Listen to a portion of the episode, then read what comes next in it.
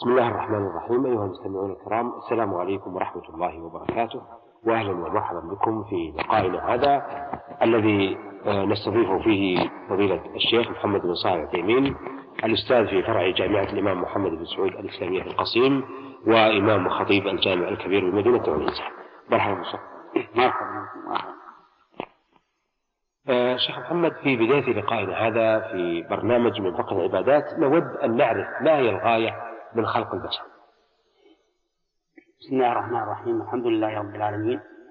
وأصلي وأسلم على نبينا محمد وعلى آله وأصحابه أجمعين.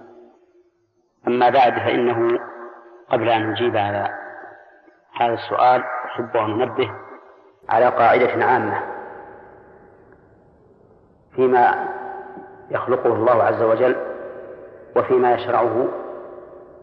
وهذه القاعدة مأخوذة من قوله تبارك وتعالى وهو العليم الحكيم. إن الله كان عليما حكيما.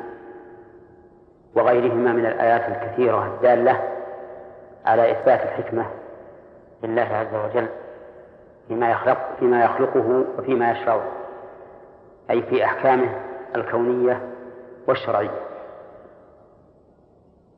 فإنه ما من شيء يخلقه الله عز وجل إلا وله حكمة. سواء كان ذلك في إيجاده أو في إعدامه وما من شيء يشرعه الله سبحانه وتعالى إلا لحكمة سواء كان ذلك في إيجابه أو تحريمه أو إباحته. لكن هذه الحكم التي يتضمنها حكمه الكوني والشرعي قد تكون معلومة لنا وقد تكون مجهولة. وقد تكون معلومة لبعض الناس دون بعض حسب ما يأتيهم الله سبحانه وتعالى من العلم والفهم. إذا تقرر هذا فإننا نقول إن الله سبحانه وتعالى خلق الجن والإنس لحكمة عظيمة وغاية حميدة وهي عبادته تبارك وتعالى. كما قال الله سبحانه وتعالى وما خلقت الجن والإنس إلا ليعبدون. وقال تعالى أفحسبتم أنما خلقناكم عبثا وأنكم إلينا لا ترجعون. وقال تعالى أيحسب الإنسان أن يترك سدى. إلى غير ذلك من الآيات الدالة على أن لله تعالى حكمة بالغة في خلق الجن والإنس. وهي عبادته. والعبادة هي التذلل لله عز وجل محبة وتعظيما بفعل أوامره واجتناب نواهيه على الوجه الذي جاءت به شرائعه. قال الله تعالى وما أمروا إلا ليعبدوا الله مخلصين له الدين حنفاء. فهذه هي الحكمة من خلق الجن والإنس.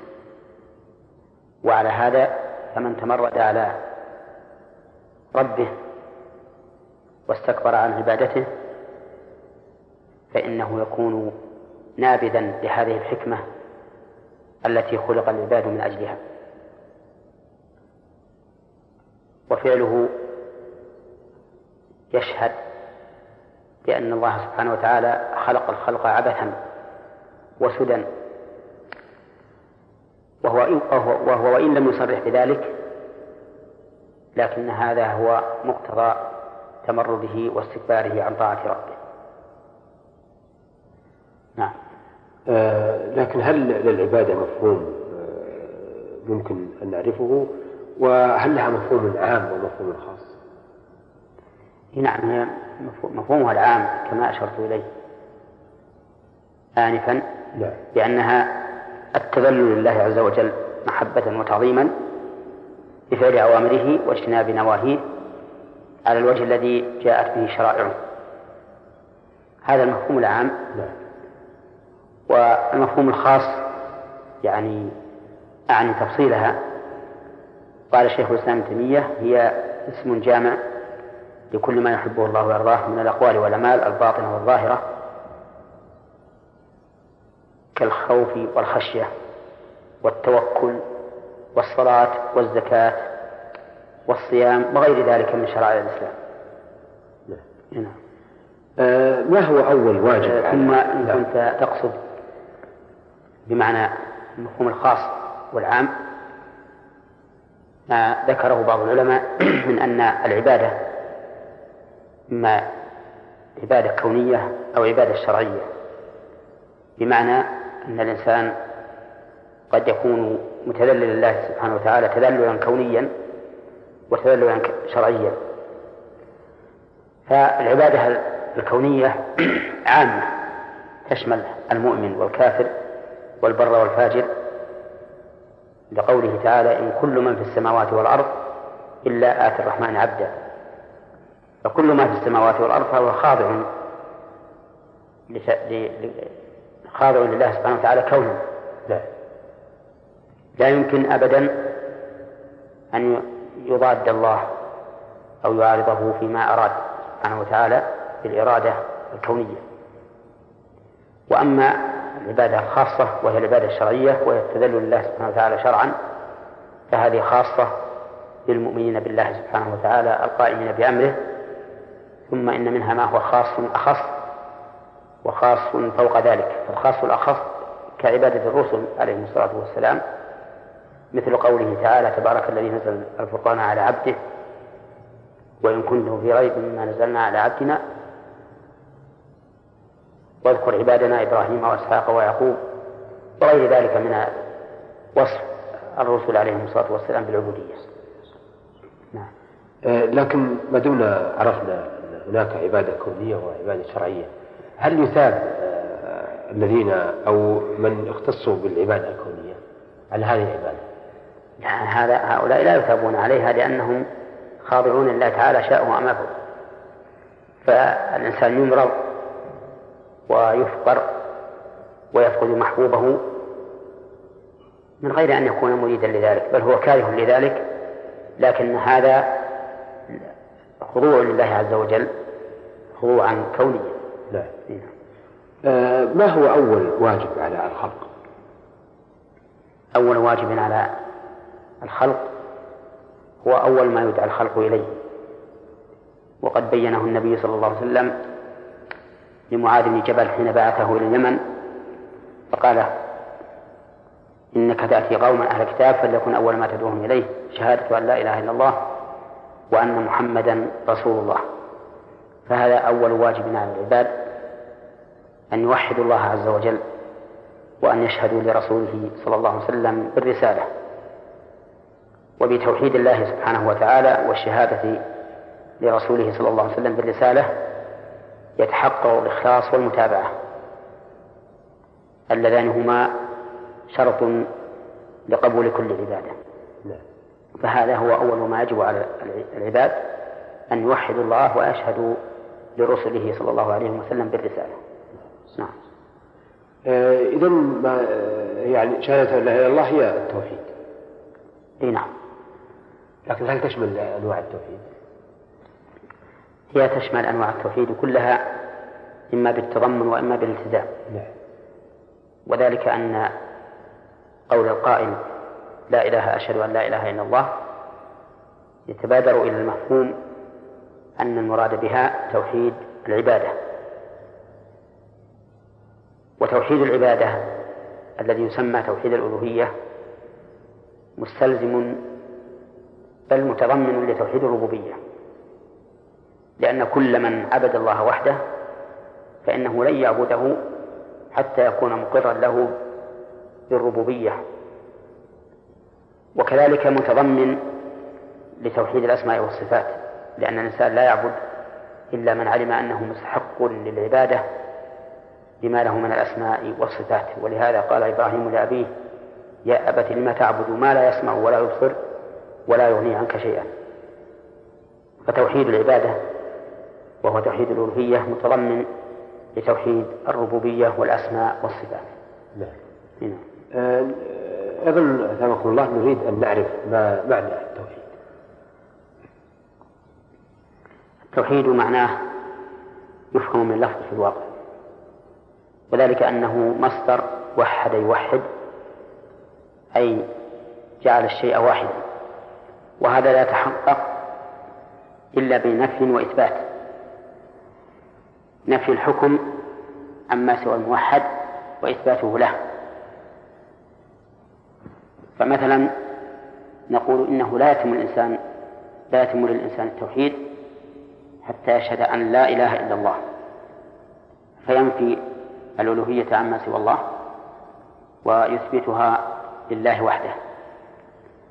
وذلك أن النفي المحض تعطيل محض والإثبات المحض لا يمنع مشاركة الغير في الحكم. فلو قلت مثلا فلان قائم فهنا أثبت له القيام لكنك لم توحده به لأنه من الجائز أن يشركه غيره في هذا القيام. ولو قلت لا قائم فقد نفيت نفيا محضا ولم تثبت القيام لأحد.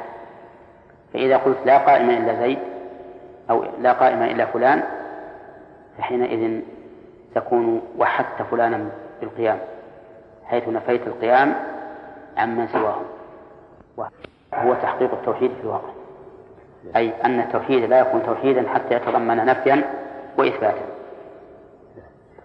آه أيضا ما دمنا عرفنا معنى التوحيد وهو لم يبقى معنا في هذا اللقاء القليل. نود أن نعرف آه أنواع التوحيد آه ونترك التفصيل لبداية الحلقة القادمة إن شاء الله. أنواع التوحيد حسب ما ذكره أهل العلم ثلاثة توحيد الربوبية وتوحيد الألوهية وتوحيد الأسماء والصفات. وعلموا ذلك بالتتبع والاستقراء. والنظر في الآيات والأحاديث فوجدوا أن التوحيد لا يخرج عن هذه الأنواع الثلاثة فنوعوا التوحيد إلى ثلاثة أنواع. أثابكم الله. آه شيخ محمد نود في بداية لقائنا هذا أن نعرف ما هي أنواع التوحيد آه مع التوضيح والأمثلة لذلك. بسم الله الرحمن الرحيم الحمد لله رب العالمين والصلاة والسلام على نبينا محمد وعلى آله وأصحابه أجمعين. أنواع التوحيد بالنسبة إلى الله عز وجل تدخل كلها في تعريف عام وهو إفراد الله سبحانه وتعالى بما يختص به.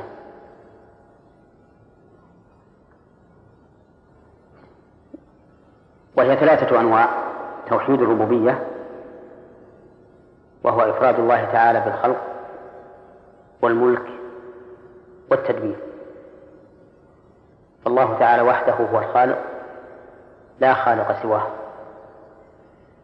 قال الله تعالى هل من خالق غير الله يرزقكم من السماء والأرض؟ لا إله إلا هو. وقال تعالى مبينا بطلان آلهة الكفار أفمن يخلق كمن لا يخلق؟ أفلا تذكرون؟ فالله تعالى وحده هو الخالق. خلق كل شيء فقدره تقديرا. وخلقه يشمل ما يقع من مفعولاته وما يقع من مفعولات خلقه أيضا. ولهذا كان من تمام الإيمان بالقدر أن تؤمن بأن الله تعالى خالق لأفعال العباد. كما قال تعالى والله خلقكم وما تعملون.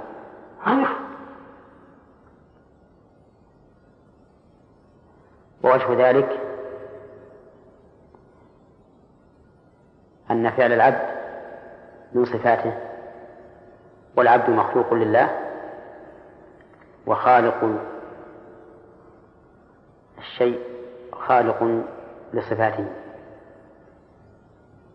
ووجه آخر أن فعل العبد حاصل بإرادة جازمة وقدرة تامة والإرادة والقدرة كلتاهما مخلوقان لله عز وجل كلتاهما مخلوقتان لله عز وجل. وخالق السبب التام خالق للمسبب. فإذا قلت كيف نقول إن الله تعالى منفرد بالخلق؟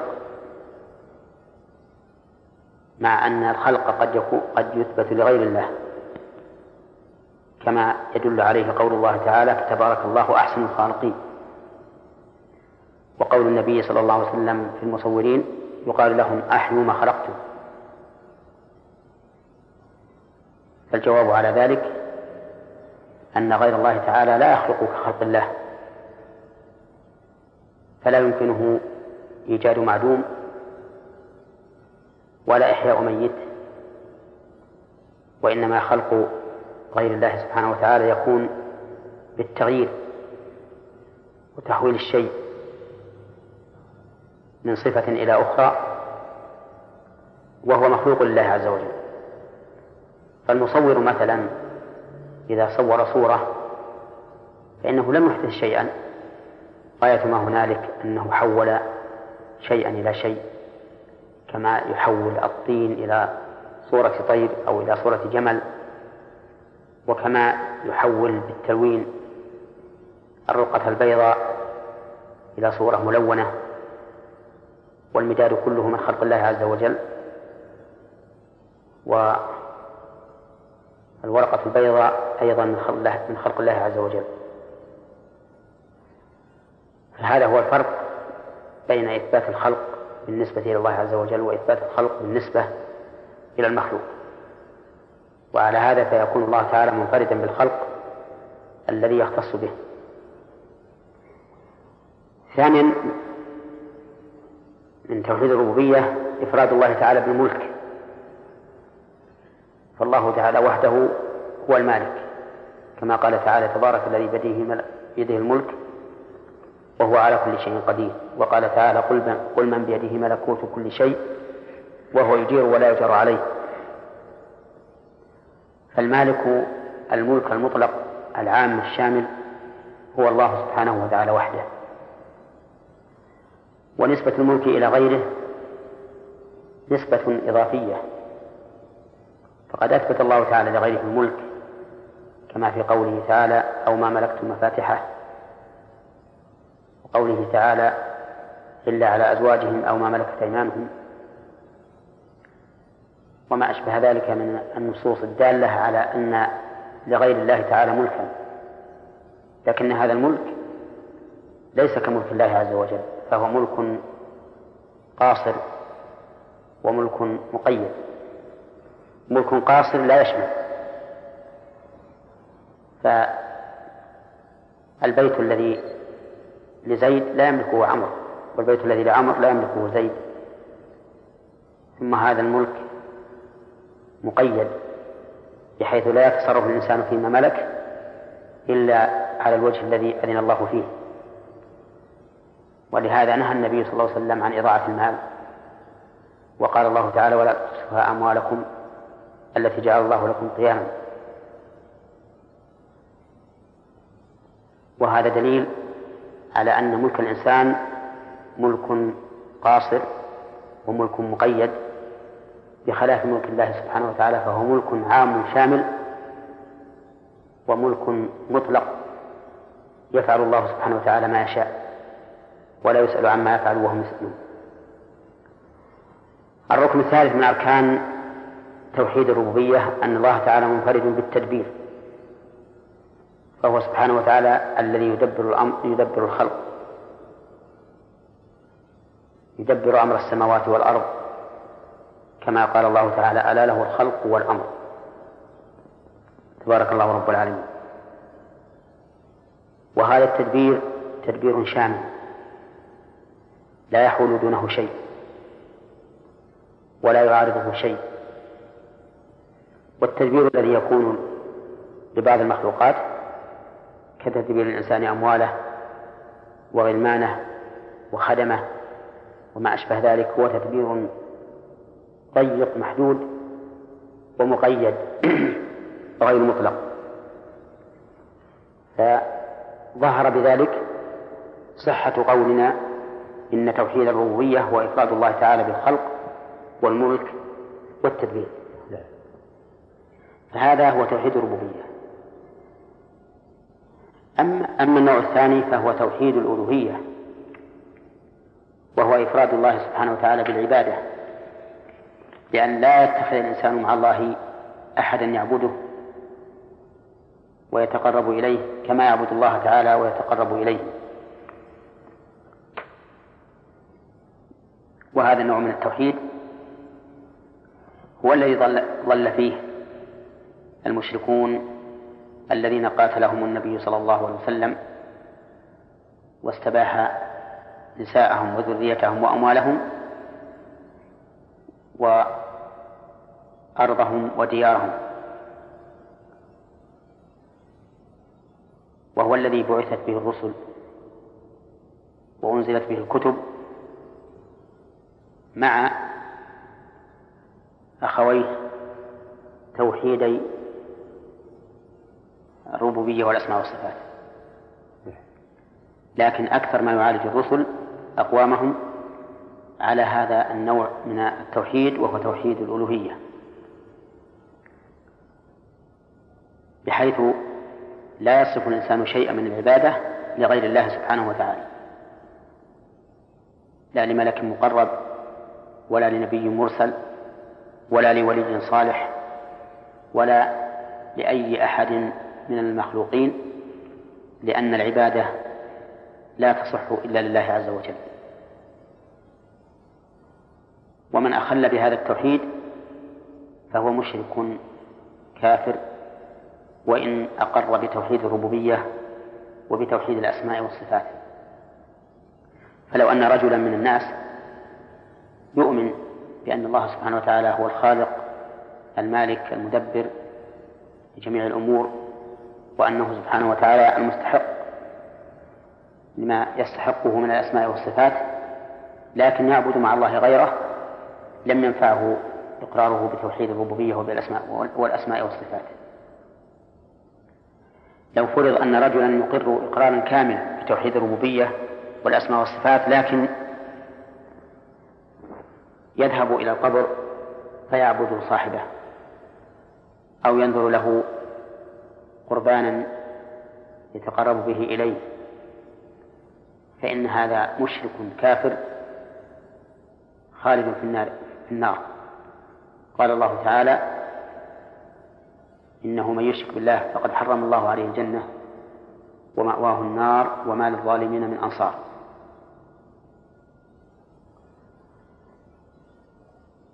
ومن المعلوم لكل من قرأ كتاب الله عز وجل أن المشركين الذين قاتلهم النبي صلى الله عليه وسلم واستحل دماءهم وأموالهم وسبى ذريتهم ونساءهم وغنم أرضهم كانوا مقرين بأن الله تعالى وحده هو الرب الخالق. لا يشكون في ذلك ولكن لما كانوا يعبدون معه غيره صاروا بذلك مشركين مباحي الدم والمال. أما النوع الثالث من توحيد من أنواع التوحيد فهو توحيد الأسماء والصفات وهو إفراد الله سبحانه وتعالى بما سمى به نفسه ووصف به نفسه في كتابه أو على لسان رسوله صلى الله عليه وسلم وذلك بإثبات ما أثبته الله سبحانه وتعالى لنفسه من غير تحريف ولا تعطيل ومن غير تكييف ولا تمثيل.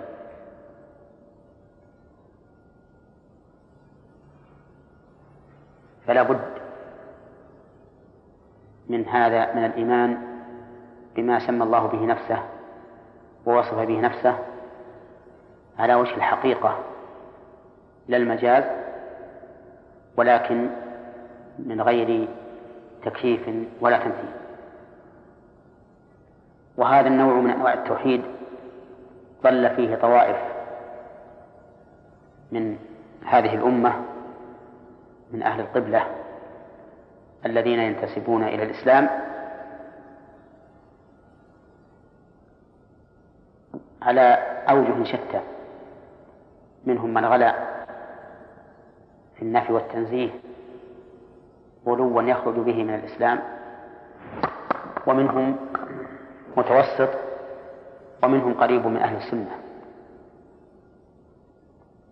ولكن طريق السلف في هذا النوع من التوحيد هو أن يسمى الله عز وجل ويوصف بما سمى ووصف به نفسه على وجه الحقيقة. لا تحريف ولا تعطيل ولا تكييف ولا تمثيل مثال ذلك أن الله سبحانه وتعالى سمى نفسه بالحي القيوم فيجب علينا أن نؤمن بأنه الحي على أنه اسم من أسماء الله. يجب علينا أن نؤمن بالحي على أنه اسم من أسماء الله. ويجب علينا أن نؤمن بما تضمنه هذا الاسم من وصف وهي الحياة الكاملة التي لم تسبق بعدم ولا يلحقها فناء. ووصف الله سبحانه وتعالى وسمى الله نفسه بالسميع العليم. فيجب علينا أن نؤمن بالسميع اسما من أسماء الله وبالسمع صفة من صفاته وبأنه يسمع وهو وهو الحكم الذي اقتضاه ذلك الاسم وتلك الصفة. فإن سمع فإن سميعا بلا سمع أو سمعا بلا إدراك مسموع هذا شيء محال. وعلى هذا فقس. مثال آخر. قال الله تعالى وقالت اليهود يد الله مغلولة قلت أيديهم ولعنوا بما قالوا بل يداه مبسوطتان ينفق كيف يشاء. فهنا قال الله تعالى بل يداه مبسوطتان. فأثبت لنفسه يدين موصوفتين بالبسط وهو العطاء الواسع. فيجب علينا أن نؤمن بأن لله تعالى يدين اثنتين مبسوطتين بالعطاء والنعم. ولكن يجب علينا ألا ألا نحاول لا بقلوبنا وتصوراتنا ولا بألسنتنا أن نكيف تلك اليدين. أو أن نكيف هاتين اليدين ولا أن نمثلهما بأيدي المخلوقين.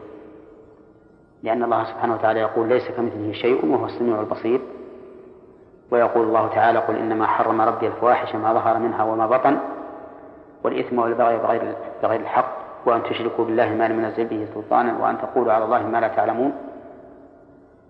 ويقول عز وجل ولا تقف ما ليس لك به علم إن السمع والبصر والفؤاد كل أولئك كان عنه مسؤولا. فمن مثل هاتين اليدين بأيدي المخلوقين فقد كذب قول الله عز وجل ليس كمثله شيء هو السميع البصير. وقد عصى الله تعالى في قوله فلا تضربوا لله الأمثال. ومن كيفهما وقالهما على كيفية معينة أيا كانت هذه الكيفية فقد قال على الله ما لا يعلم وقفى ما ليس له به علم. نعم. شكرا جزاكم الله خير. آه، في لقاء ماض آه، سألناكم سؤالا حول أنواع التوحيد مع التوضيح والأمثلة وذكرتم أن أنواع التوحيد أربعة ثلاثة. توحيد الربوبية وهو إفراد الله بالخلق والملك والتدبير وتوحيد الألوهية وهو إفراد الله بالعبادة وتوحيد الأسماء والصفات وهو إفراد الله بما سمى به نفسه أو وصفه به أو وصف به نفسه أو سماه ووصفه به رسوله صلى الله عليه وسلم. وذلك من غير تكييف ولا تمثيل. والحقيقة أننا انتهينا من حلقتنا في الماضية. ولكن آه، كأننا نريد آه، والمستمعين زيادة تفصيل في القسم الأخير من أقسام التوحيد وهو آه، توحيد الأسماء والصفات. نعم. بسم الله الرحمن الرحيم الحمد لله رب العالمين والصلاة والسلام على نبينا محمد وعلى آله وأصحابه أجمعين. الحقيقة أن هذا النوع من التوحيد وهو توحيد الأسماء والصفات ينبغي أن يبسط فيه القول لأنه مهم ولأن الأمة الإسلامية تفرقت فيه تفرقا كثيرا. وهدى الله الذين آمنوا من السلف وأتباعهم لما اختلف فيه من الحق بإذنه. والله يهدي من يشاء إلى صراط مستقيم. تقدم لنا قاعدة في هذا النوع وهو أنه يجب علينا أن نثبت ما أثبته الله لنفسه أو أثبته له رسوله من الأسماء والصفات على وجه الحقيقة. من غير تحريف ولا تعطيل ولا تكييف ولا تمثيل.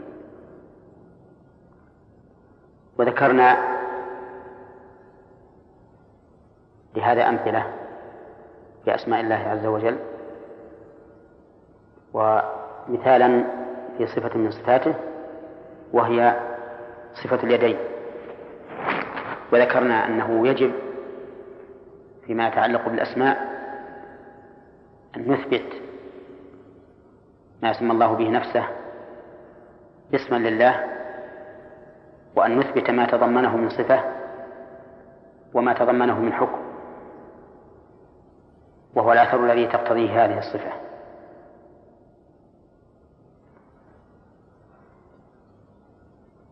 وذكرنا أنه يجب علينا أن نؤمن بما وصف الله به نفسه من الصفات على وجه الحقيقة أيضا وذكرنا مثالا وهو اليدان.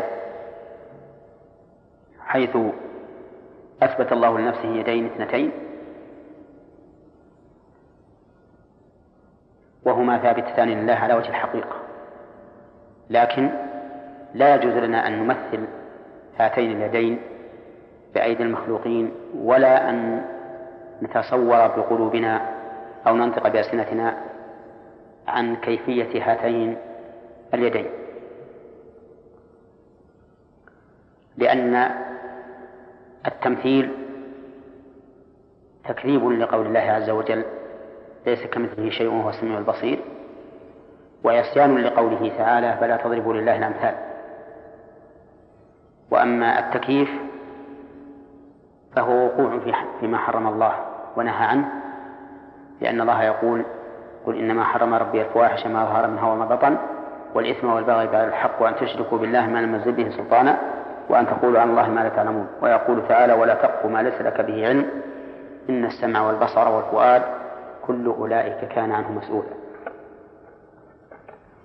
نزيد مثالا ثانيا في الصفات وهو استواء الله تعالى على عرشه. فإن الله تعالى أثبت لنفسه أنه استوى على عرشه في سبعة مواضع من كتابه. كلها أتت بلفظ استوى. وإذا رجعنا إلى الاستواء في اللغة العربية وجدناه إذا عدي بعلى لا يقتضي إلا الارتفاع والعلو. فيكون معنى قوله تعالى الرحمن على العرش استوى. وأمثالها من الآيات معناه على على عرشه عز وجل علوا خاصا غير العلو العام على جميع الأكوان. وهذا العلو ثابت لله تعالى على وجه الحقيقة فهو عال على عرشه علوا يليق به عز وجل. لا يشبه علو الإنسان على السرير ولا علوه على الأنعام. ولا علوه على الفلك الذي ذكره الله في قوله وجعل لكم من الفلك والأنعام ما ما تركبون لتستووا على ظهوره ثم تذكروا نعمة ربكم إذا استويتم عليه وتقولوا سبحان ربنا سبحان الذي سخر لنا هذا وما كنا له مقرنين وإنا إلى ربنا لمنقلبون. فاستواء المخلوق على شيء لا يمكن أن يماثله استواء الله على عرشه. لأن الله ليس كمثله شيء في جميع نعوته. وقد أخطأ خطأ عظيما من قال إن معنى استوى على العرش استولى على العرش. لأن هذا تحريف للكلمة عن مواضعه. ومخالف لما أجمع عليه الصحابة والتابعون لهم بإحسان. ومتضمن للوازم ومستلزم للوازم باطلة. لا يمكن للمؤمن أن يتفوه بها بالنسبة إلى الله عز وجل.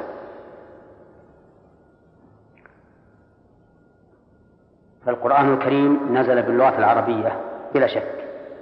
كما قال تعالى إنا جعلناه قرآنا عربيا لعلكم تعقلون وقال تعالى نزل به الروح الأمين وعلى قلبك لتكون من المنذرين بلسان عربي مبين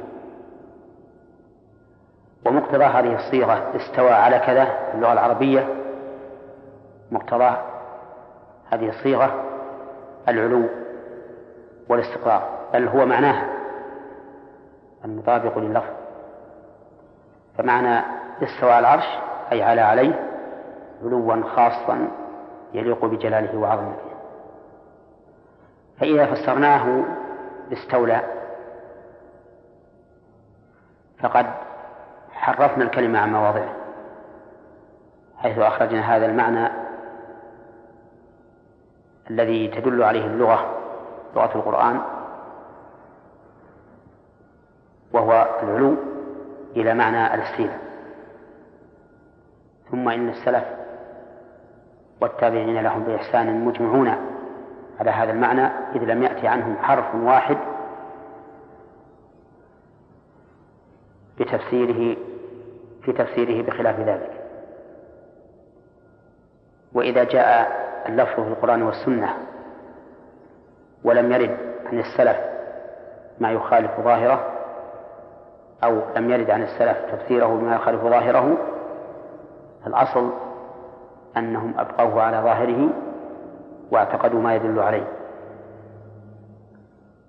ولهذا لو قال لنا قائل هل عندكم لفظ صريح بأن السلف فسروا استوى بمعنى على؟ قلنا نعم ورد ذلك عن السلف وعلى فرض أن لا يكون ورد عنه صريحا فإن الأصل فيما دل عليه اللفظ في القرآن الكريم والسنة النبوية أنه باق على ما تقتضيه اللغة العربية من المعنى. أما اللوازم الباطلة التي تلزم على تفسيرنا الاستواء بمعنى السيلة فإننا إذا تدبرنا قوله تعالى إن ربكم الله الذي خلق السماوات والأرض في ستة أيام ثم استوى على العرش وقلنا استوى بما استولى لزم من ذلك أن يكون العرش قبل خلق السماوات والأرض ليس ملكا لله عز وجل. لأنه قال خلق ثم استوى فإذا قلت أي ثم استولى لزم من ذلك أن يكون العرش ليس مخلوق ليس ملكا لله سبحانه وتعالى قبل خلق السماوات والأرض ولا حين خلق السماوات والأرض. وأيضا يلزم منه أن يصح التعبير بقولنا إن الله استوى على الأرض واستوى على أي شيء من مخلوقاته نقدره أو نقوله وهذا لا شك أنه معنى باطل لا يليق بالله عز وجل. فتبين بهذا أن تفسير الاستواء بالاستيلاء فيه محذوران أحدهما تحريف الكلم عن مواضعه والثاني أن يتصف الله عز وجل بما لا يليق به. نعم. آه طيب أثابكم الله عرفنا الآن أنواع التوحيد وهي توحيد الربوبية والألوهية وتوحيد الأسماء والصفات. آه كما عرفنا أشياء من الواجب آه نحو كل نحو هذه الأنواع. لكن أيضا نريد أن آه، نخصص آه، الواجب على نحو كل نوع منها على حدة. نعم كيف تريد؟ يعني أريد أن نعرف ما هو الواجب علينا أو على الناس نحو هذه الواجب علينا أن نعتقد ما يتضمنه كل نوع وأن نوحد الله عز وجل بما يقتضيه هذا هذا النوع نعم من المعاني. نعم نعم. طيب ما حكم صرف شيء من أنواع العبادة لغير الله سبحانه؟ هذه ربما يفهم الجواب مما سبق آنفا أن قلنا إن توحيد العبادة إفراد الله سبحانه وتعالى بالعبادة بأن لا يتعبد أحد لغير الله تعالى بشيء من أنواع العبادة. ومن المعلوم أن الذبح لغير الله ومن المعلوم أن ذبح قربة يتقرب به الإنسان إلى ربه لأن الله تعالى أمر به في قوله فصل لربك وانحر. وكل قربة فهي عبادة. فإذا ذبح الإنسان شيئا لغير الله تعظيما له وتذللا وتقربا إليه كما يتقرب بذلك ويعظم ربه عز وجل كان مشركا بالله سبحانه وتعالى. وإذا كان مشركا فإن الله تعالى قد بين أن المشرك حرم الله عليه الجنة وأن مأواه النار. وبناء على ذلك نقول إن ما يفعله بعض الناس من الذبح في القبور قبور الذين يزعمونهم أولياء. شرك مخرج عن الملة ونصيحتنا لهؤلاء أن يتوبوا إلى الله عز وجل مما صنعوا. وإذا تابوا إلى الله وجعلوا الذبح لله وحده كما يجعلون الصلاة لله وحده والصيام لله وحده فإنهم فإنهم يغفر لهم ما سبق. كما قال الله تعالى قل للذين كفروا إن ينتهوا يغفر لهم ما قد سلف. بل إن الله سبحانه وتعالى يعطيهم فوق ذلك فيبدل الله سيئاتهم حسنات كما قال الله تعالى والذين لا يدعون مع الله إلها آخر ولا يقتلون النفس التي حرم الله إلا بالحق ولا يزنون ومن يفعل ذلك يلقى أثاما يضاعف له العذاب يوم القيامة ويخلد فيه مهانا إلا من تاب وآمن وعمل عملا صالحا فأولئك يبدل الله سيئاتهم حسنات وكان الله غفورا رحيما فنصيحتي لهؤلاء الذين يتقربون إلى أصحاب القبور بالذبح لهم أن يتوبوا إلى الله تعالى من ذلك وأن يرجعوا إليه وأن يبشروا إذا تابوا بالتوبة من الكريم المنان فإن الله سبحانه وتعالى يفرح بتوبة التائبين. أثابكم الله. أيها آه، فضيلة الشيخ محمد عرفنا في حلقات ماضية آه، عن آه، الغاية من خلق البشر كما عرفنا مفهوم العبادة وعرفنا أيضا التوحيد وأقسامه الثلاثة وحكم صرف شيء من أنواع العبادة لغير الله. لكن يبقى معنا شيء مهم جدا وهو معنى الشهادتين شهادة أن لا إله إلا الله وأن محمدا رسول الله. بسم الله الرحمن الرحيم. الحمد لله رب العالمين وأصلي وأسلم على نبينا محمد خاتم النبيين وإمام المتقين وعلى آله وأصحابه أجمعين. الشهادتان شهادة أن لا إله إلا الله وأن محمدا رسول الله هما مفتاح الإسلام ولا يمكن الولوج إلى الإسلام إلا بهما. ولهذا أمر النبي صلى الله عليه وسلم معاذ بن جبل حين بعثه إلى اليمن أن يكون أول ما يدعوهم إليه شهادة أن لا إله إلا الله وأن محمدا رسول الله. فأما الكلمة الأولى وهي شهادة أن لا إله إلا الله فأن يعترف الإنسان بلسانه وقلبه بأنه لا معبود إلا الله عز وجل. لأن إله بمعنى مألوه والتأله التعبد والمعنى أنه لا معبود إلا الله تعالى وحده. وهذه الجملة تشتمل على نفي وإثبات. أما النفي ففي قوله لا إله وأما الإثبات ففي قوله إلا الله. والله بدل من الخبر المحذوف. خبر لا. لأن التقدير لا إله حق إلا الله. فهو إقرار باللسان بعد أن آمن به القلب بأنه لا معبود حق إلا الله عز وجل. وهذا يتضمن إخلاص العبادة لله وحده ونفي العبادة عما سواه.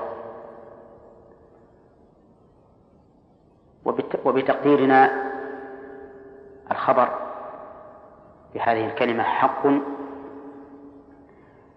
يتبين الجواب عن الإشكال الذي يريده كثير من الناس وهو كيف تقولون لا إله إلا الله مع أن هناك آلهة تعبد من دون الله.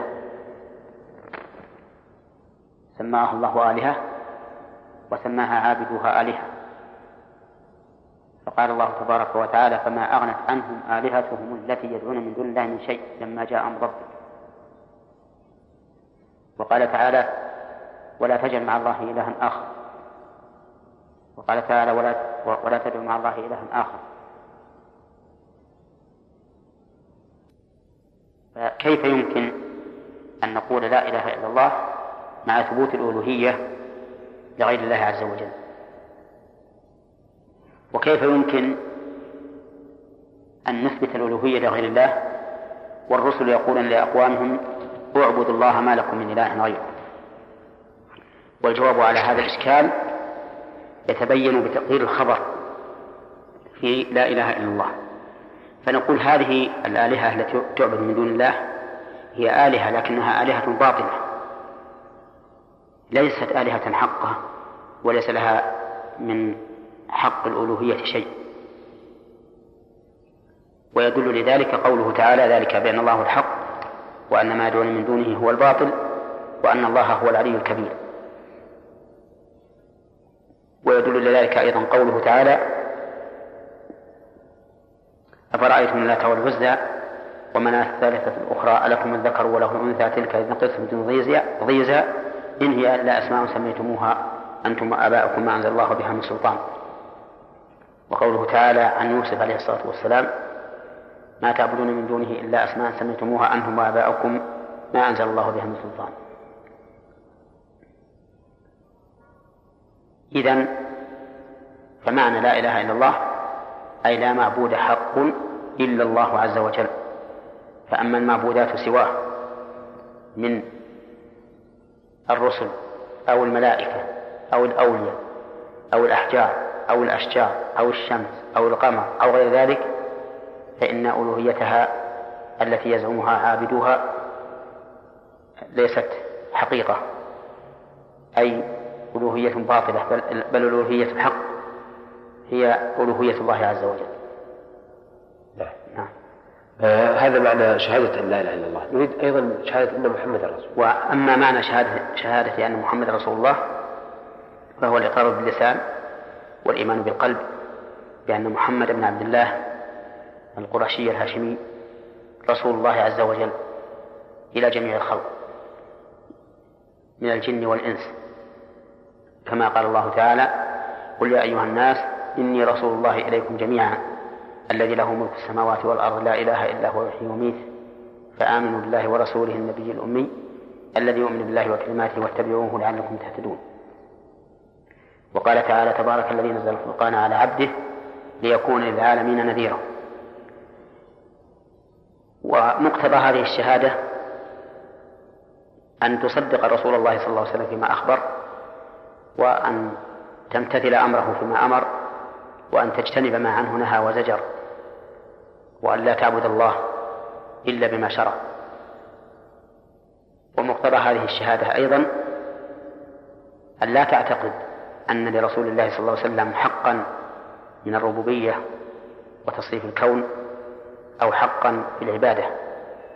بل هو صلى الله عليه وسلم عبد لا يعبد ورسول لا يكذب. ولا يملك لنفسه ولا لغيره شيئا من النفع والضر. إلا ما شاء الله.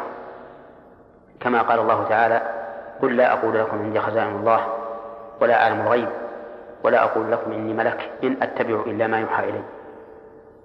فهو عبد مأمور يتبع ما أمر به. وقال الله تعالى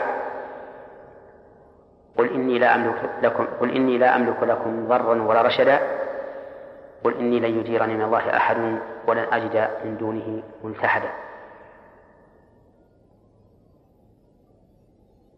وقال الله تعالى قل لا أملك لنفسي نفعا ولا ضرا إلا ما شاء الله. ولو كنت أعلم الغيب لاستكثرت من الخير وما مسني السوء إن أنا إلا نذير وبشير لقوم يؤمنون. فهذا هذا معنى شهادة أن لا إله إلا الله وأن محمدا رسول الله. وبهذا المعنى نعلم أنه لا يستحق العبادة لا رسول الله صلى الله عليه وسلم ولا من دونه من المخلوقين. وأن العبادة ليست إلا لله تعالى وحده. وأن رسول الله صلى الله عليه وسلم حقه أن ينزله المنزلة التي أنزله الله تعالى وهو أنه عبد الله ورسوله. نعم لكن ما الفرق بين الاعتراف باللسان والقلب؟ وهل يلزم الجمع بينهما نعم. الفرق بين الاعتراف بالقلب واللسان ظاهر فإن من الناس من يعترف بلسانه دون قلبه كالمنافقين. فالمنافقون يقول الله عنهم إذا جاءك المنافقون قالوا نشهد إنك لرسول الله. لكن قال الله تعالى والله يعلم إنك لرسوله والله يشهد إن المنافقين لكاذبون. هؤلاء اعترفوا بألسنتهم دون قلوبهم. وقد يعترف الإنسان بقلبه لكن لا ينطق به وهذا الاعتراف لا ينفعه بالنسبة لنا ظاهرا. أما فيما بينه وبين الله فالعلم عند الله أو حكمه إلى الله. لكنه في الدنيا لا ينفعه ولا يحكم بإسلامه ما دام لم ينطق بلسانه. اللهم إلا أن يكون عاجزا عن ذلك عجزا حسيا أو حكميا فقد يعامل بما يقتضيه أو بما تقتضيه حاله. فلا بد من الاعتراف بالقلب واللسان نعم. آه هو الذي جرنا إلى هذا السؤال أن هناك فريق آه من الناس الآن إذا دعي إلى العبادة قال إن الله رب قلوب وهذا الذي نريد أيضا التعليق عليه نعم نحن نقول إن الله تعالى رب القلوب واللسان نعم. والألسن وليس رب القلوب فقط والقلوب لو صلحت لصلحت الجوارح. لأن النبي صلى الله عليه وسلم يقول ألا وإن في الجسد مضغة إذا صلحت صلح الجسد كله وإذا فسدت فسد الجسد كله. ألا وهي القلب. وهذا الحديث يبطل كل دعوى يدعيها بعض الناس إذا نصحته في أمر من الأمور مما عصى الله به. قال لك التقوى ها هنا. وهي كلمة حق. أريد بها باطل والكلمة قد تكون حقا في مدلولها العام لكن يريد بها القائل أو المتكلم معنى باطل. ألا ترى إلى قول الله تعالى سيقول الذين أشركوا لو شاء الله ما أشركنا ولا آباؤنا ولا حرمنا من شيء. فهم قالوا لو شاء الله ما أشركنا. وصدقوا فيما قالوا فلو شاء الله ما أشركوا. ولكنهم لا يريدون بهذه الكلمة حقا. بل يريدون بها تبرير بقائهم على على شركهم ورفع العقوبة عنهم. ولهذا قال الله تعالى كذلك كذب الذين من قبلهم حتى ذاقوا بأسنا فلم ينفعهم الاحتجاج بالقدر حين أرادوا به الاستمرار على شركهم ورفع اللوم عنهم والعقوبة. أما الواقع فإنه كما قالوا لو شاء الله ما أشرك. كما قال الله تعالى لنبيه اتبع ما أوحي إليك من ربك لا إله إلا هو وأعرض عن المشركين ولو شاء الله ما أشركوا. لكن هناك فرق بين الحالين. فالله قال لنبيه ولو شاء الله ما أشركوا ليبين أن شركهم واقع بمشيئته وأن له الحكمة سبحانه وتعالى في وقوع الشرك منهم وليسلي نبيه صلى الله عليه وسلم بأن هذا الأمر الواقع منهم بمشيئته تبارك وتعالى. فالمهم أن هذا الذي قال حينما نصحته التقوى ها هنا قال كلمة حق لكنه أراد بها باطلا. الذي قال التقوى ها هنا هو النبي صلى الله عليه وسلم. لكن الذي قال التقوى ها هنا هو الذي قال ألا وإن في الجسد مضغة إذا صلحت صلح الجسد كله. فإذا كان في القلب تقوى لزم أن يكون في الجوارح تقوى. والعمل الظاهر عنوان على العمل الباطن. نعم. آه، بقي معنا في وقتنا هذا ما يزيد دقيقتين وينقص عن الثلاث. آه، ونريد فيه أن نعرف الإيمان آه، المفهوم والأركان ولو بصورة مختصرة. الإيمان؟ يعني ما هو الإيمان؟ ما مفهومه؟ والأركان الإيمان له مفهومان مفهوم لغوي وهو الإقرار بالشيء والتصديق به ومفهوم شرعي وهو الإقرار المستلزم للقبول والإذعان. فلا يكفي في الشرع أن يقر الإنسان بما يجب الإيمان به حتى يكون قابلا ومذعنا فمثلا لو أقر الإنسان بأن محمد رسول الله صلى الله عليه وسلم وعرف أنه رسول الله لكن لم يقبل ما جاء به ولم يذعن لأمره فإنه ليس بمؤمن. ولهذا يوجد من المشركين من اعترفوا وأقروا للنبي صلى الله عليه وسلم بالرسالة لكنهم لم ينقادوا له ولم يذعنوا بل بقوا على دين قومهم فلم ينفعهم هذا الإقرار المجرد عن القبول والإذعان فالإيمان في الشرع أخص من الإيمان في اللغة. وقد يكون الإيمان في الشرع أعم من الإيمان في اللغة. فالصلاة مثلا من الإيمان شرعا كما قال الله تعالى وما كان الله ليضيع إيمانكم أي صلاتكم إلى بيت المقدس. لكنها في اللغة لا تكون لا تسمى إيمانا لأنها عمل ظاهر. والإيمان في اللغة من الأمور الباطنة. فإذا إذا أردنا أن نعرف الإيمان الشرعي فنقول فيه هو الإقرار المستلزم للقبول والإذعان. نعم. فإن لم يكن مستلزما لذلك فليس بإيمان شرعا نعم. لكن هذا المفهوم أيضا هل هو المفهوم الذي آه، قاله الرسول صلى الله عليه وسلم لجبريل عليه السلام حينما سأله عن الإيمان. نعم. لأن الإيمان بالله وملائكته وكتبه ورسله الحقيقي يستلزم القبول والإذعان نعم فمن قال إنه مؤمن بالله وملائكته وكتبه ورسله ولكن لم يقبل ولم يذعن لم ينفعه هذا القول. نعم نعم. لكن ال- ولا, ولا الإيمان في قلبه أيضا. لا بد أن يذعن أن يقبل ويذعن. نعم.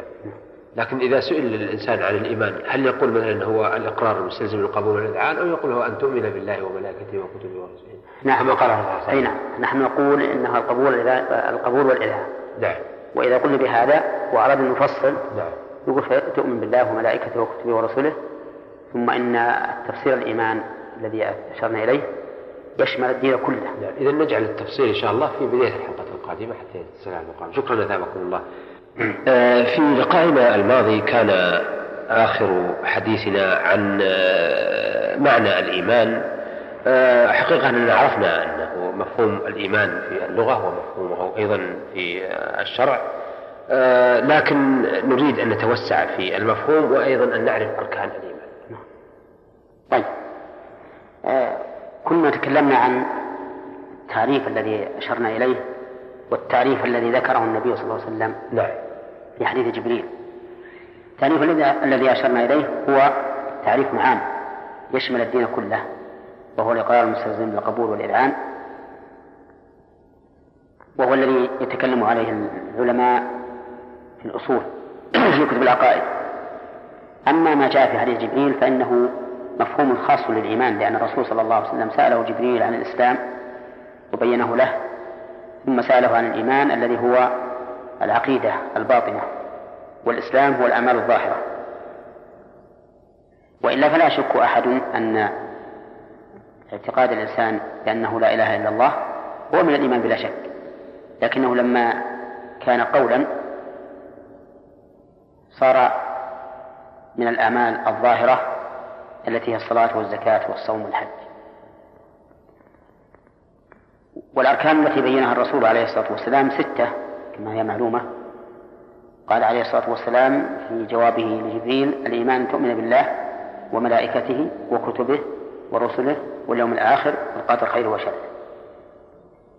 ونتكلم على هذه الأركان الستة لأهميتها أما الإيمان بالله فإنه يتضمن أربعة أمور الإيمان بوجوده والإيمان بربوبيته والإيمان بألوهيته والإيمان بأسمائه وصفاته. أما الإيمان بوجوده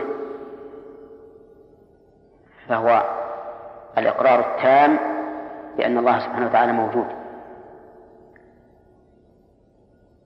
ولم يفه أحد بإنكار وجود الله عز وجل إلا على سبيل المكابرة. وإلا فإن كل عاقل لا يمكنه أن يدعي بأن هذا الكون خلق أو جاء صدفة أو جاء من غير موجد لأن هذا ممتنع باتفاق العقلاء.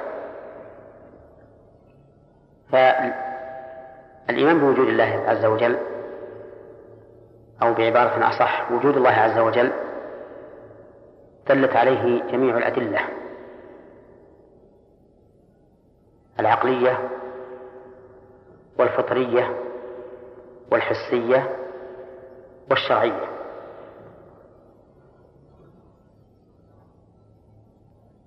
هذه الأشياء الأربعة كلها دلت على وجود الله عز وجل.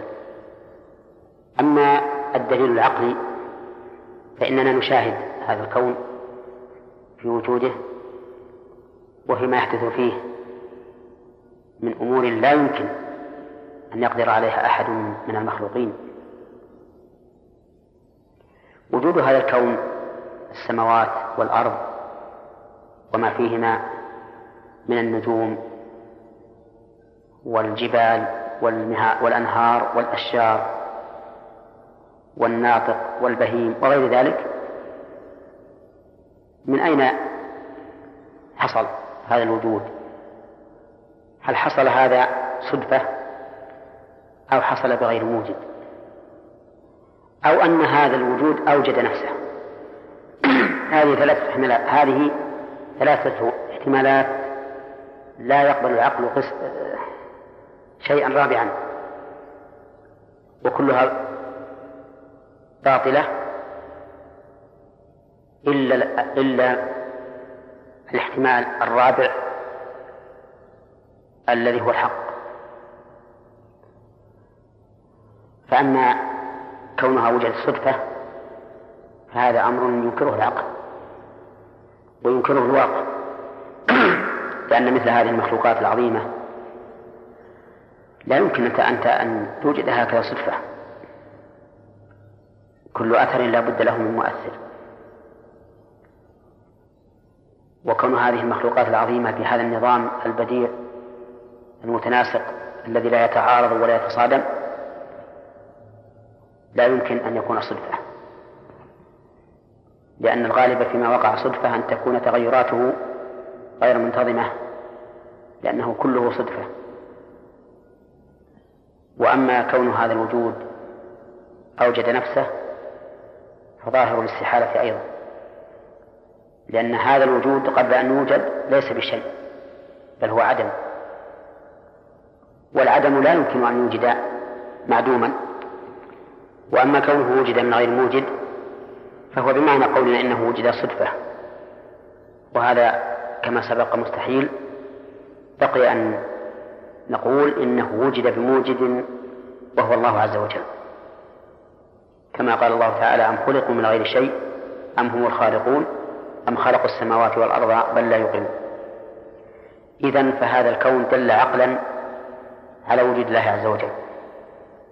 وأما دلالة الفطرة على وجود الله فأظهر من أن تحتاج إلى دليل لأن الإنسان بفطرته يؤمن بربه. قال النبي عليه الصلاة والسلام كل مولود يولد على الفطرة فأبواه يهودانه أو ينصرانه أو يمجسانه ولهذا لو وقع على أي إنسان في الدنيا لو وقع عليه شيء بغتة لكان وهذا الشيء مهلك له لكان يقول بلسانه من غير أن يشعر يا الله أو يا رب أو ما أشبه ذلك.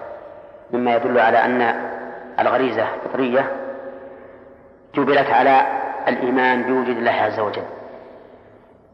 وأما دلالة الحس على وجود الله فما أكثر ما نسمع من إجابة الله تعالى للدعاء ومن إجابة الدعاء للإنسان نفسه. كم من إنسان دعا الله وقال يا ربي؟ فرأى الإجابة نصب عين.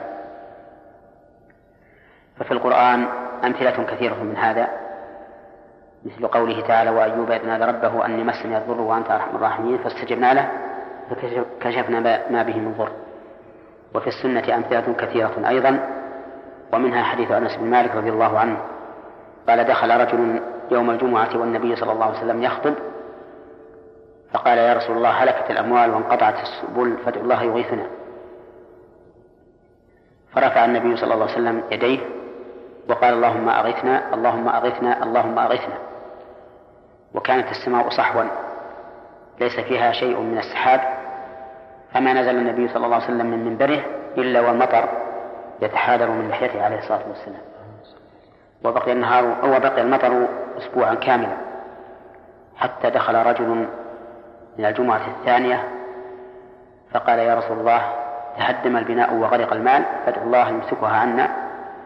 فرفع النبي صلى الله عليه وسلم يديه وجعل يقول اللهم حوالينا ولا علينا ويشير بيده كما يشير إلى ناحية إن لم فرجت بإذن الله. فخرج الناس يمشون في الشمس. وكم من دعاء دعا به الإنسان ربه فوجد الإجابة.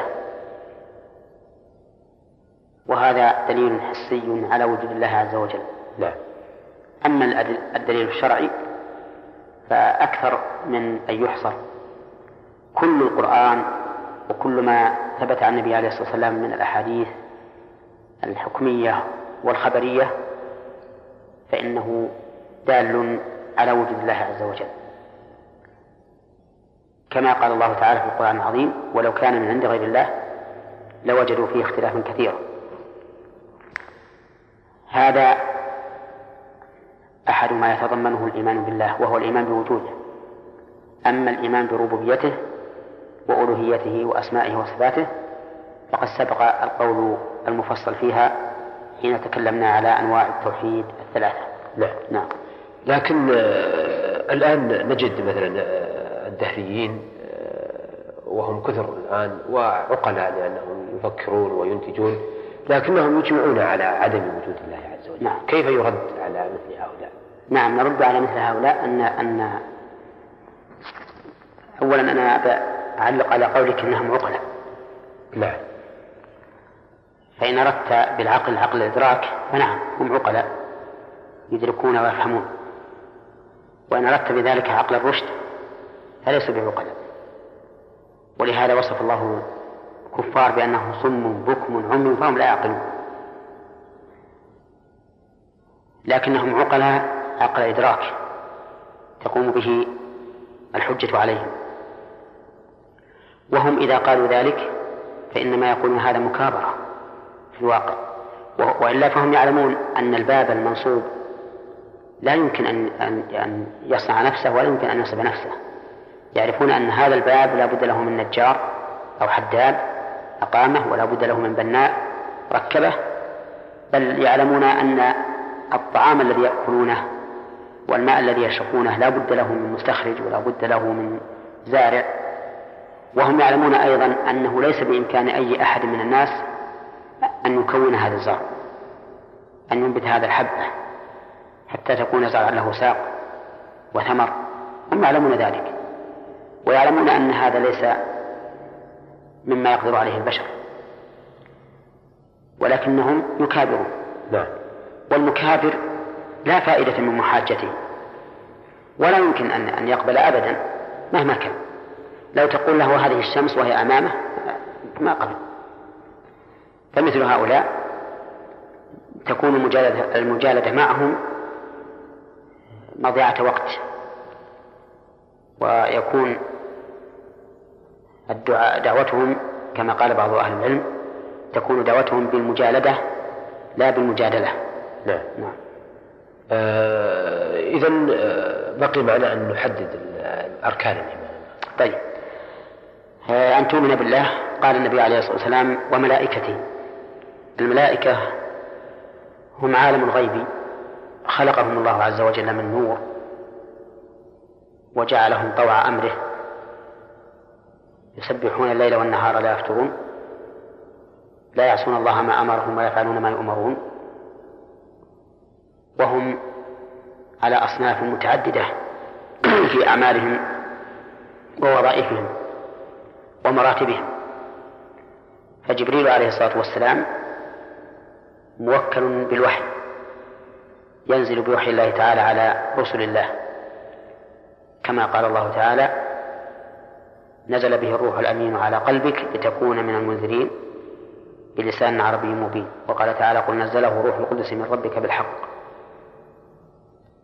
وقد رآه النبي صلى الله عليه وسلم على صورته التي خلق عليها مرتين. رآه مرة على صورته له ستمائة جناح قد سد الأفق. وميكائيل أحد الملائكة العظام الذين وكلهم الله سبحانه وتعالى ونعم. وقد وكله الله عز وجل بالقطر والنبات. القطر المطر والنبات نبات الأرض من المطر. وإسرافيل من الملائكة العظام وقد وكله الله عز وجل بالنفخ في الصور وهو أيضا أحد حملة العرش العظيم. وهؤلاء الثلاثة كان النبي صلى الله عليه وسلم يذكرهم في استفتاح صلاة الليل. يقول صلى الله عليه وسلم في استفتاح صلاة الليل اللهم رب جبرائيل وميكائيل وإسرافيل فاطر السماوات والأرض عالم الغيب والشهادة أنت تحكم بين عبادك فيما كانوا به يختلفون. اهدني لما اختلف فيه من الحق بإذنك إنك تهدي من تشاء إلى صراط مستقيم. وذكر هؤلاء الثلاثة لأن كل واحد منهم موكل بما يتضمن الحياة.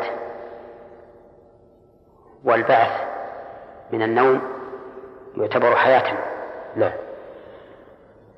فهؤلاء الثلاثة هم أفضل الرسل فيما نعلم أفضل الملائكة فيما نعلم ومنهم ملك الموت الموكل بقبض أرواح الأحياء. نعم ومنهم ملكان موكلان بالإنسان يحفظان أعماله عن اليمين وعن الشمال قعيد ومنهم ملائكة موكلون بتتبع حلق الذكر. ومن أراد المزيد من ذلك فليراجع ما كتبه أهل العلم في هذا. نعم شكرا أثابكم الله. آه، في لقاء ماض عرفنا آه، ما هو الإيمان عرفنا مفهومه وعرفنا أيضا الركن الأول من أركانه وهو الإيمان بالله ثم تحدثتم عن الركن الثاني وهو الإيمان بالملائكة.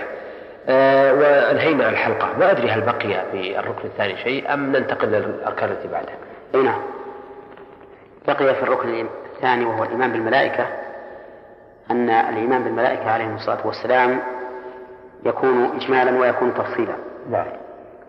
فما علمناه بعينه وجب علينا أن نؤمن به بعينه. ونفصل. نقول نؤمن بالله نؤمن بجبريل وميكائيل وإسرافيل وملك الموت ومالك خازن النار وما أشبه ذلك. نعم وما لم نعلمه بعينه فإننا نؤمن به إجمالا. فنؤمن بالملائكة على سبيل العموم. والملائكة عدد كبير لا يحصيهم إلا الله عز وجل.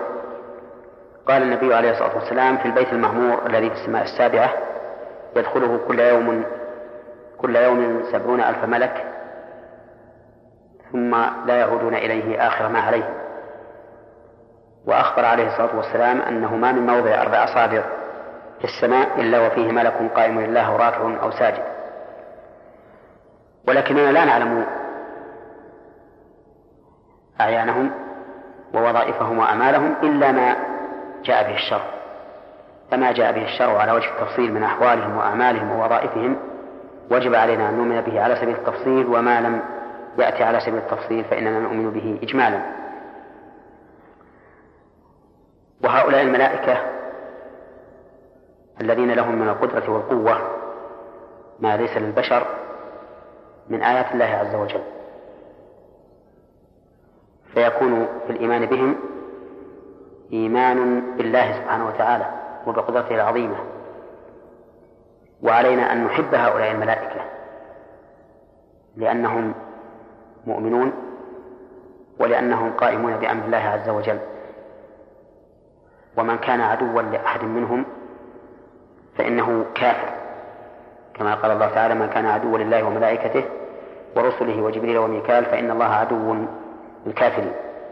وقال تعالى قل من كان عدوا لجبريل فإنه نزله على قلبك مصدقا لما بين يديه. فالمهم أن هؤلاء الملائكة عليهم الصلاة والسلام علينا أن نحبهم لأنهم عباد لله تعالى قائمون بأمره وأن لا نعادي أحدا منهم. نعم.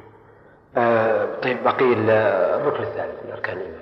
آه الركن الثالث هو الإيمان بكتب الله عز وجل. نعم. كتب الله التي أنزلها على رسله عليهم الصلاة والسلام.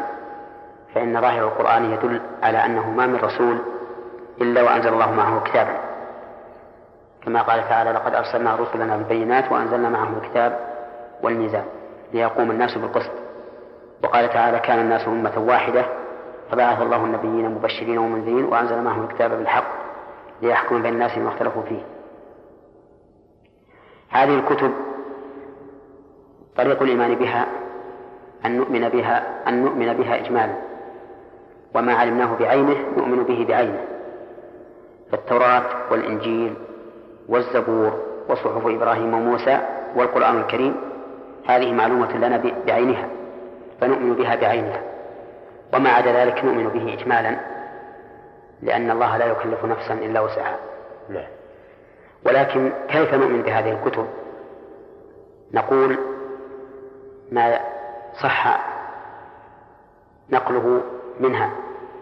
إلينا من الأخبار وجب علينا تصديقه. بكل حال لأنه من عند الله. وأما أحكامه أي ما تضمنته هذه الكتب من الأحكام فلا يلزمنا العمل إلا بما جاء في القرآن الكريم. وأما ما نقل وأما ما نقل إلينا منها ولم نعلم صحته فإننا نتوقف فيه حتى يتبين لنا صحته. لأن هذه الكتب دخلها التحريف والتبديل والتغيير والزيادة والنقص. نعم. آه، أما نعم. هذا بالنسبة للركن الثاني. الإيمان بالله وملائكته نعم. وكتبه. نعم والركن الرابع الإيمان بالرسل. نعم. الإيمان بالرسل عليهم الصلاة والسلام. الإيمان بالرسل نؤمن بأن الله سبحانه وتعالى أرسل إلى البشر رسلا منهم. يتلون عليهم آيات الله ويزكونهم وأن هؤلاء الرسل أولهم نوح عليه الصلاة والسلام وآخرهم محمد صلى الله عليه وسلم. وأما قبل نوح فلم يبعث رسول. وبهذا نعلم خطأ المؤرخين الذين قالوا إن إدريس عليه الصلاة والسلام كان قبل نوح. لا. لأن الله سبحانه وتعالى يقول في كتابه إنا أوحينا إليك كما أوحينا إلى نوح والنبيين من بعده. وفي الحديث الصحيح في قصة الشفاعة أن الناس يأتون إلى نوح فيقولون له أنت أول رسول أرسله الله إلى أهل الأرض. فلا رسول قبل نوح. ولا رسول بعد محمد صلى الله عليه وسلم. كقول الله تعالى ما كان محمد أبا أحد من رجالكم ولكن رسول الله وخاتم النبيين.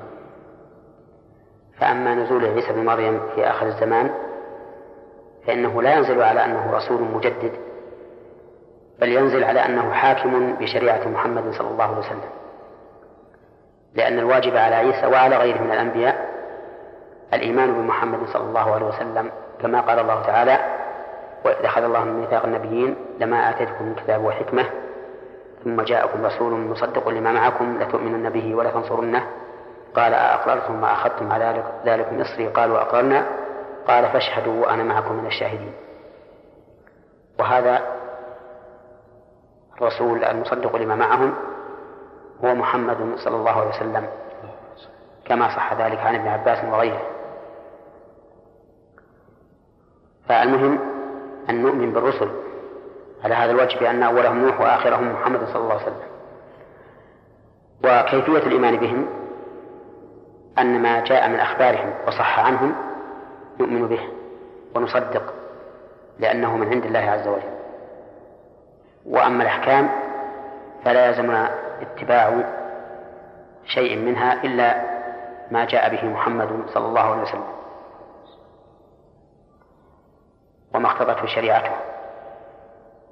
أما بالنسبة لأعيان هؤلاء الرسل فمن سماه الله لنا أو سماه رسوله صلى الله عليه وسلم وجب علينا الإيمان به بعينه وما لم يسمى فإننا نؤمن به على سبيل الإجمال. كما قلنا ذلك في الكتب وفي الملائكة. نعم. نعم. طيب كيف يكون الإيمان بالركن الخامس وهو اليوم الآخر؟ نعم. الإيمان باليوم الآخر يعني الإيمان بقيام الساعة. وسمي يوما آخر لأنه ليس بعده يوم. فإن الإنسان كان عدما ثم وجد في بطن أمه ثم وجد في الدنيا ثم ينتقل إلى البرزخ ثم يوم القيامة. نعم. فهذه أحوال خمس للإنسان. هل أتى على الإنسان حين من الدهر؟ لم يكن شيئا مذكورا. هذه الحالة الأولى أنه ليس شيئا مذكورا. ثم وجد في بطن أمه ثم خرج والله أخرجكم من بطون أمهاتكم لا تعلمون شيئا. ثم يكدح في هذه الدنيا ويعمل ثم ينتقل إلى الآخرة في برزخ بين الدنيا وقيام الساعة. فالإيمان باليوم الآخر يدخل فيه كما قال شيخ الإسلام ابن تيمية في العقيدة الواسطية الإيمان بكل ما أخبر به النبي صلى الله عليه وسلم مما يكون بعد الموت. فيؤمن الإنسان بفتنة القبر ونعيم القبر وعذابه ويؤمن بقيام الساعة بالنفخ في الصور بالحساب بالميزان بالحوض المورود بغير بكل ما جاء عن النبي صلى الله عليه وسلم إما في كتاب الله أو في سنة الرسول عليه الصلاة والسلام. مما يكون بعد الموت. ويحسن أن نتكلم عن فتنة القبر. لا. وهي أن الميت إذا دفن أتاه ملكان فيسألانه عن ربه ودينه ونبيه. فأما المؤمن فيثبته الله تعالى بالقول الثابت فيقول ربي الله ودين الإسلام ونبي محمد. وأما غير المؤمن فإنه يقول ها ها لا أدري. سمعت الناس يقولون شيئا فقلته ثم بعد هذه الفتنة إما نعيم وإما عذاب إلى يوم القيامة. فمن كان من من غير المسلمين فهو في عذاب إلى يوم القيامة. ومن كان من عصاة المؤمنين فإنه قد يعذب في قبره لمدة يعلمها الله عز وجل ثم يرفع عنه العذاب. وهذا العذاب أو النعيم يكون في الأصل على الروح. ولكن قد يتألم البدن به. كما أن العذاب في الدنيا يكون على البدن وقد تتألم النفس فيه. ففي الدنيا مثلا الضرب يقع على البدن والألم يقع على البدن. والنفس قد تتأثر بذلك فتحزن وتغتم. أما في القبر فالأمر بالعكس. العذاب أو النعيم يكون على الروح. لكن البدن لا شك أنه يحصل له شيء من هذا العذاب أو النعيم. إما بالفرح في النعيم وإما بالألم آه، بالحزن في بالعذاب. أما إذا قامت الساعة وهي القيامة الكبرى فإن الناس يقومون من قبورهم لرب العالمين حفاة عراة غرلا. حفاة ليس عليهم ما يقي أقدامهم من نعال أو خفاف أو غيرها. عراة ليس على أبدانهم ما يكسوها. غرلا أي غير مختونين.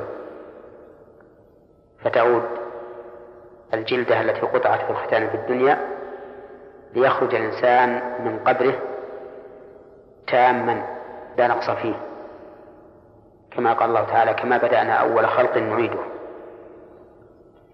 ثم يكون الحساب على ما جاء في كتاب الله وسنة رسوله صلى الله عليه وسلم. ثم النهاية إما إلى جنة وإما إلى نار. فمن دخل الجنة فهو مخلد فيها أبد الآبدين ومن دخل النار فإن كان من العصاة فإنه يخرج منها بعد أن يعذب بما يستحق إن لم تنله شفاعة الله عز وجل إن لم تنله الشفاعة أو رحمة الله عز وجل. لا. ولكنه لا يخلد فيها. وأما الكافر فإنه يخلد فيها أبد الآبدين. نعم. آه شكرا أثابكم الله. حقيقة بقي الركن السادس لكن لعله آه يكون أول لقاء القادم ونتحدث إن شاء الله تحدثنا عنه طويلا إن شاء الله. إن شاء الله آه شكرا أثابكم الله. آه بهذا أيها السادة نأتي على نهاية لقائنا هذا الذي استضفنا فيه فضيلة الشيخ محمد بن صالح العثيمين الأستاذ بفرع جامعة الإمام محمد بن سعود الإسلامية في القصيم وإمام وخطيب الجامع الكبير بمدينة عنيزة. شكرا للشيخ محمد وشكرا لكم أيها السادة. وإلى أن نلتقي بحضراتكم نستودعكم الله والسلام عليكم ورحمة الله وبركاته.